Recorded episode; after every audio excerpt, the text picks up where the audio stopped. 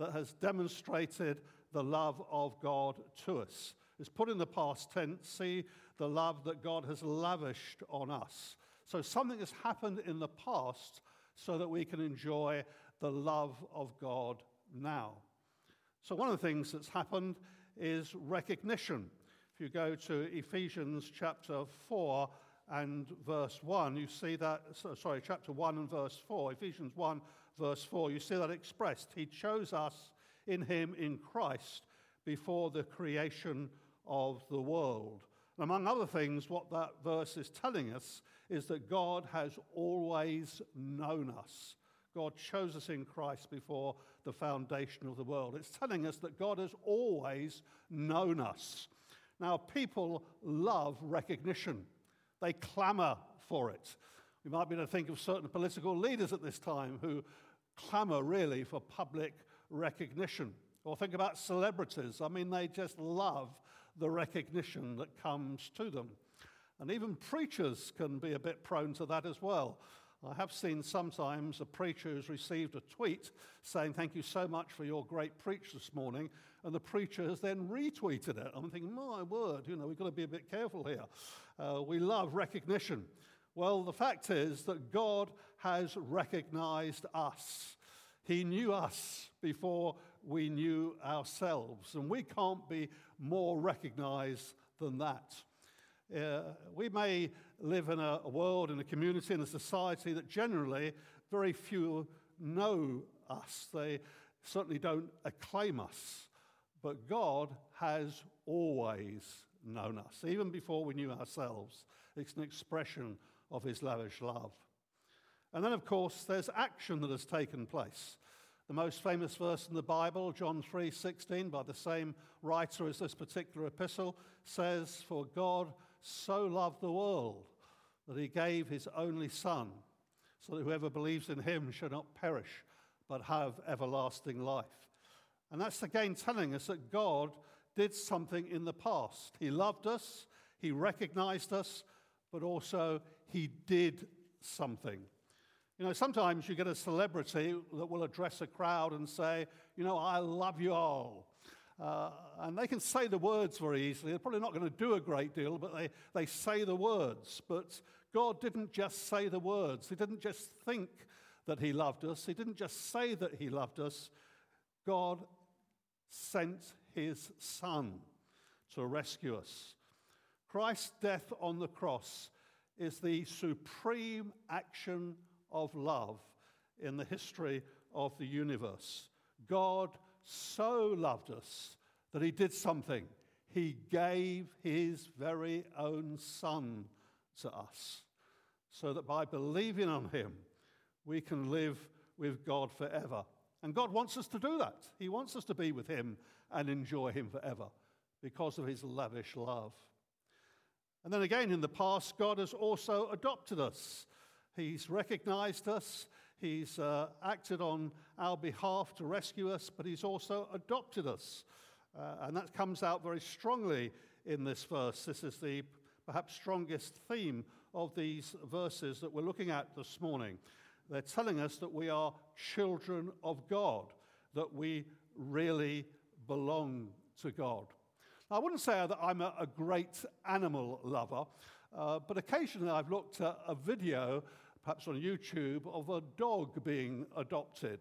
And uh, it's been held perhaps in a kennel somewhere, and somebody goes in and says, Yes, I'll have that dog. And the dog always seems to know. And they let the dog out the kennel, and it just bounds up to the new owner and kind of lavishes affection on the new owner. It's just uh, so happy to be chosen and adopted and to now belong. But then I saw another video recently, which was very much more moving. And it was of a young girl, I should think about seven or eight, uh, in America. And she'd obviously been living with some foster parents for quite some time. And it was her birthday. And being her birthday, they had given her a present. And there's the present, which is a huge box. Well, you know, when you're a young child, the bigger the box, the more excited you feel. And so here's this huge box they've given to her for her birthday. And so she opens the box, but inside there's only a single sheet of paper. But when she takes out that sheet of paper, it's the certificate of her legal adoption. and the joy and the tears that flow from that little girl. It really is incredibly moving. She knows that she's loved, that she's wanted, that she belongs. I always feel that adoption is such a special thing. An adopted child, I always feel, is a very special child. We have a lot of adopted uh, children here in Gateway Church. If you have a child by natural birth, obviously you're very excited to receive that child. But in a sense, you get what you get. But it's different with adoption. With adoption, you're saying to a child, I choose you. I deliberately choose you. I want you. And the Bible tells us that God has adopted us. He's lavished his love on us. He wants us. We belong to God. We're a son or daughter of the living God. That is our legal position. It's the lavish love of God. You might also notice here in this very first verse it says the world doesn't know who we are. You might say, well, yeah, I think they do. My neighbors know that I'm a Christian. But actually, they don't know who we really are. And the reason they don't know who we really are is, as the verse says, because they don't know Christ. If people think of Jesus Christ as a teacher or a great leader or a moral guide, but that's all they think of him as, they've got it so wrong. Jesus is the Son of God given to this world. He died, He rose again, He ascended back to glory. He's going to return one day, and we belong to Him. That's who we really are. And one day, people are going to know who we really are. It says that in Romans 8 and verse 19, in this great chapter of the Bible uh, where Paul speaks about our assurance of uh, everlasting life in Christ. In Romans 8 and chapter, Romans chapter 8 and verse 19, he says, For the creation waits in eager expectation for the children of God to be revealed. And one day we're going to be revealed so that all will know who we really are. We are the children of God. God has lavished his love on us. Secondly, uh, these verses say something about the present. It's here in verse 2, and in the first part of that verse, dear friends, now we are children of God. You know, people are very concerned about their identity today. Who am I? And of course, there's plenty of opportunities these days to kind of trace your ancestors and find out who you really are in terms of uh, where you've come from as far as your ancestors are concerned. And then we have this increased confusion about gender identity today. Who am I? Well, if we're Christians, we can say this we are children of God.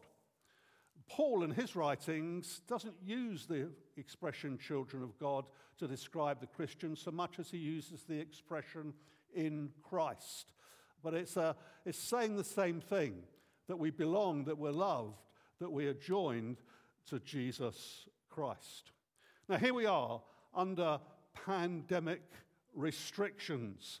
And what the, the scriptures are saying to us here is look, see, we are children of God right now. And I would suggest that there is no better time to celebrate our identity than to do that right now. Think of the privileges of being children of God. I often think of the privilege of access. I have no means of making any kind of immediate access to the Prime Minister. There is no way that I can get access to the Queen of England by any means that I possibly know. And so these great figures in the land are always there, and in a sense, I'm under their rule and authority, but I don't really have any access to them. But there is one who is King of kings and Lord of lords, who reigns over all history, who is head of the whole universe. And because I'm a child of God, because I'm a son of God, I can approach the throne of God any day, any time, and bring my request to Him who is the living God. It's the privilege of access. And think of inheritance too. There is a wonderful inheritance which is laid up for us in the age to come. I'll touch on that a bit more in just a moment or two. But we have a wonderful inheritance that is there waiting for us, safeguarded in heaven by the resurrection of Jesus Christ, the scripture says, because we are the children of God. So we have such privileges. We can celebrate that. Also, we can proclaim it that we are children of God. Years ago, I uh, pastored a church in Kent, and uh, I was preaching one Sunday morning. Uh, and obviously, I was kind of running this kind of theme. I certainly don't remember the sermon, but I was uh, running, and nobody else does, I don't expect, but I was running uh, this kind of theme, obviously. And there was a, a mother in the congregation and a young boy who would have been, I think, eight at the time, hadn't gone out to the Sunday school. He was sitting there with her, and obviously, in some way, listening to me preach. And I suggested that it would be a really good thing if every morning that the congregation woke up, each of them, as they woke up, was to say, I'm a child of the king. Well, next Sunday, his mother came to see me, and she said that uh, during the week, uh, her young boy had woken up every morning, he shot out of bed, he'd opened the window of their block of flats and addressed anybody who might be passing at the time, Good morning, I'm a child of the king. Uh, well, he got the message. I think his mother was slightly embarrassed, but it was a good way to start the day. You know, worship does that. I can declare that I'm a child of God. I think sometimes some of our modern songs can be a bit over introverted, introspective. Uh, and uh, we might even say that about a song that says, I'm a child of God. We're focusing on ourselves. But in fact, the scripture says here, that's who I am. God says who I am. I'm a child of God. That is who I am. And so we have the opportunity and the privilege of being able to proclaim it. And then also, we can preach it. Every Christian should, in some sense, be a preacher. I know now that the name may be fading a bit, but there will be some of us that will be very familiar with the name of Martyn Lloyd-Jones, the greatest British preacher of the 20th century. And uh, when Martyn Lloyd-Jones first became a minister of a church in a small town in Wales, he'd never, in fact, preached. Uh, he was uh, a heart surgeon and he was destined for a really uh, top career as a consultant surgeon. And he felt that God called him to become a preacher of the gospel.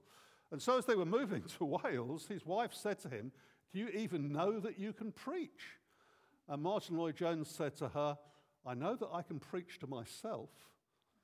Well, in later years, as he became the great preacher uh, that he was, he often used to say, Every creature, every preacher, uh, every Christian should be a preacher in the sense that they preach to themselves. And what we should be preaching to ourselves as a congregation of one is Who am I? This is who I am. I'm a child of God right now. And that's because of the lavish love of God. And then, thirdly, this passage says something about our future. And we see that also halfway through verse 2.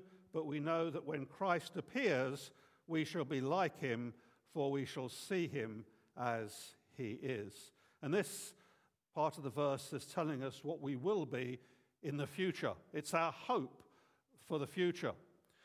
At the present time, there's a lot of despair and depression around. People are stretched thin as they consider their education or their job or maybe a lost job, as they worry about their finances, as perhaps people are worried about getting into debt. People are feeling stretched thin at the present time. But the Christian always has an ultimate hope. I don't want to be unreal about this. We may have some very tough times ahead of us, and let's face that, and let's be honest about that. But what helps us through is that we have an ultimate hope. In 1 Peter uh, chapter 1 and verse 8, there's a really glorious verse where Peter writes, Though that you have not seen Christ, you love him. And even though you do not see him now, you believe in him and are filled with an inexpressible and glorious joy. Here was a rejoicing congregation, rejoicing because of their belief in Christ. But at the time, they were under severe persecution. How was it that they could express such joy even in a time of trouble and persecution? It was because they had an ultimate hope in the person of Jesus Christ. We need to remind ourselves, I think, that everything must come to an end. Uh, there will be an end to this coronavirus, but in a much, much bigger way, one day even this world is going to come to an end. I know that somehow it's in the modern consciousness that maybe that won't ever happen. After all, the, the world has been jogging along for perhaps billions of years, and uh, you know, why shouldn't it just uh, keep going? And you know, get these uh, people who speak doom and gloom about the coming end of the world, but why shouldn't the world just keep going on and on as it has been perhaps for billions of years? Maybe right now it's a little bit easier to think that the world could come to an end. As we think of a pandemic that spreads across the nations and killing hundreds of thousands of people. If we think of a nation like North Korea, this was rather covered by the news on COVID 19, but I wonder if any of you picked it up a couple of weeks or so ago. There was a huge military parade in North Korea very early one morning. And the military experts looking at that parade said North Korea is getting to a point where it clearly will be able to, to deliver multiple nuclear warheads on one missile to any part of the world. That is quite a scary thought coming out of North Korea. And then there's climate change. We're also familiar with that at the present time. We're just going to boil ourselves to death or burn up the planet totally as time goes on. Even atheistic scientists, and let me be clear, by no means are all scientists atheists, but even atheistic scientists say there will be an end to the world, that the sun will burn out and the world will simply enter an eternal frozen night. Uh, it's not going to happen for billions of years, probably, so don't lose any sleep over it, but they are suggesting that definitely the world will come to an end. Well, we have an answer for everything. We know some things, and we know how it will end.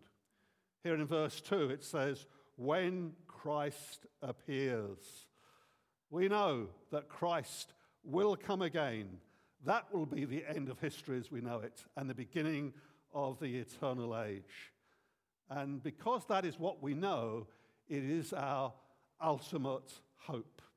We're children of God right now, but the scripture says here we are not what we will be. Because, my friends, we're going to upgrade. We're going to become like Him. We're going to enter a different dimension. We're even going to be re embodied. I love this scripture in Philippians chapter 3 and verse 20 and 21, where Paul says, Our citizenship is in heaven. That's where we really belong. We are citizens of heaven. We, we eagerly await a Savior from there, the Lord Jesus Christ, who, by the power that enables him to bring everything under his control, will transform our present lowly bodies into the likeness of his own glorious body. We're in some way going to be made like the body of Jesus when Jesus comes again. And it won't be a passive time. There'll be no more suffering and no more death, but it won't be passive. There will be forever the adventure of worship and exploration of the infinite riches of Christ. See the love of God the ultimate hope we have as children of God. So I close with verse 3. Just read the sentence really and make just one comment. All who have this hope in him purify themselves just as he is pure. Let's remind ourselves that salvation can't be purchased, it can't be achieved by our good efforts. It can't be worked out by ourselves. We can't actually achieve or buy salvation in any way. We must get that clear into our minds. When we recognize the grace of God in giving to us salvation, it's then that we want to live it out. It's not that we live it in order to achieve salvation. It's not to make ourselves acceptable to God. It's because we are accepted by God that we want to live out a life that brings honor and glory to Him. So, this morning, let's look, let's see the glory of the gospel. Please don't just look at the pandemic, look up and see the lavish love of God. Just last night, I was reading a book and it said, if you look at some of the older members of your congregation, you might ask, why is it that they've been able to stand for so long? And uh, this writer said, maybe it's because they don't just know that Jesus loves them, but they felt the love of Jesus. I want to say this morning, I'm one of the older members of the congregation, and I say amen to that. I felt the love of Jesus, the lavish, lavish love of God, which means that we are children of God, that we have an ultimate hope. This is the time, my friends, during this coronavirus, to put our faith to work. Let's pray. Father, we thank you so much that we have scriptures that help us to raise our sights. Uh, remember last week, all eyes on Jesus. He is the exalted, risen King. And today, we continue with that theme really, and we seek to put our eyes upon the glory of the gospel. That because of the lavish love of God, we have been made children of God, adopted into your family, Lord. And it's children of God that we really are right now, and with an ultimate hope that one day Jesus will return to transform us into the likeness of himself, that we might forever live and reign with Jesus. Father, we're not unreal. We know that there can be tough times ahead. And Father, during these tough times, we do pray for our nation. We pray for a nation that's bewildered and confused and feeling thin, that people might consider the gospel and the nature of eternity. We pray, Father, for those in authority over our nation. And however we may feel about some of the decisions that are sometimes made, we know they have an immensely difficult job. And rather than criticize, this morning we choose to pray. And Father, we ask that you will give wisdom to our Prime Minister and to his cabinet, to those that have authority, to those that uh, are scientifically able to advise the, the government, to all those involved at this time to help lead us through. We pray for wisdom and grace that comes from the God of heaven. Save our nation, Lord, from this pandemic. But Father, we pray that more fundamentally, you will save our nation into a knowledge of the lavish love of God. We pray it in Jesus' name. Amen. Amen. Amen. We're just going to respond to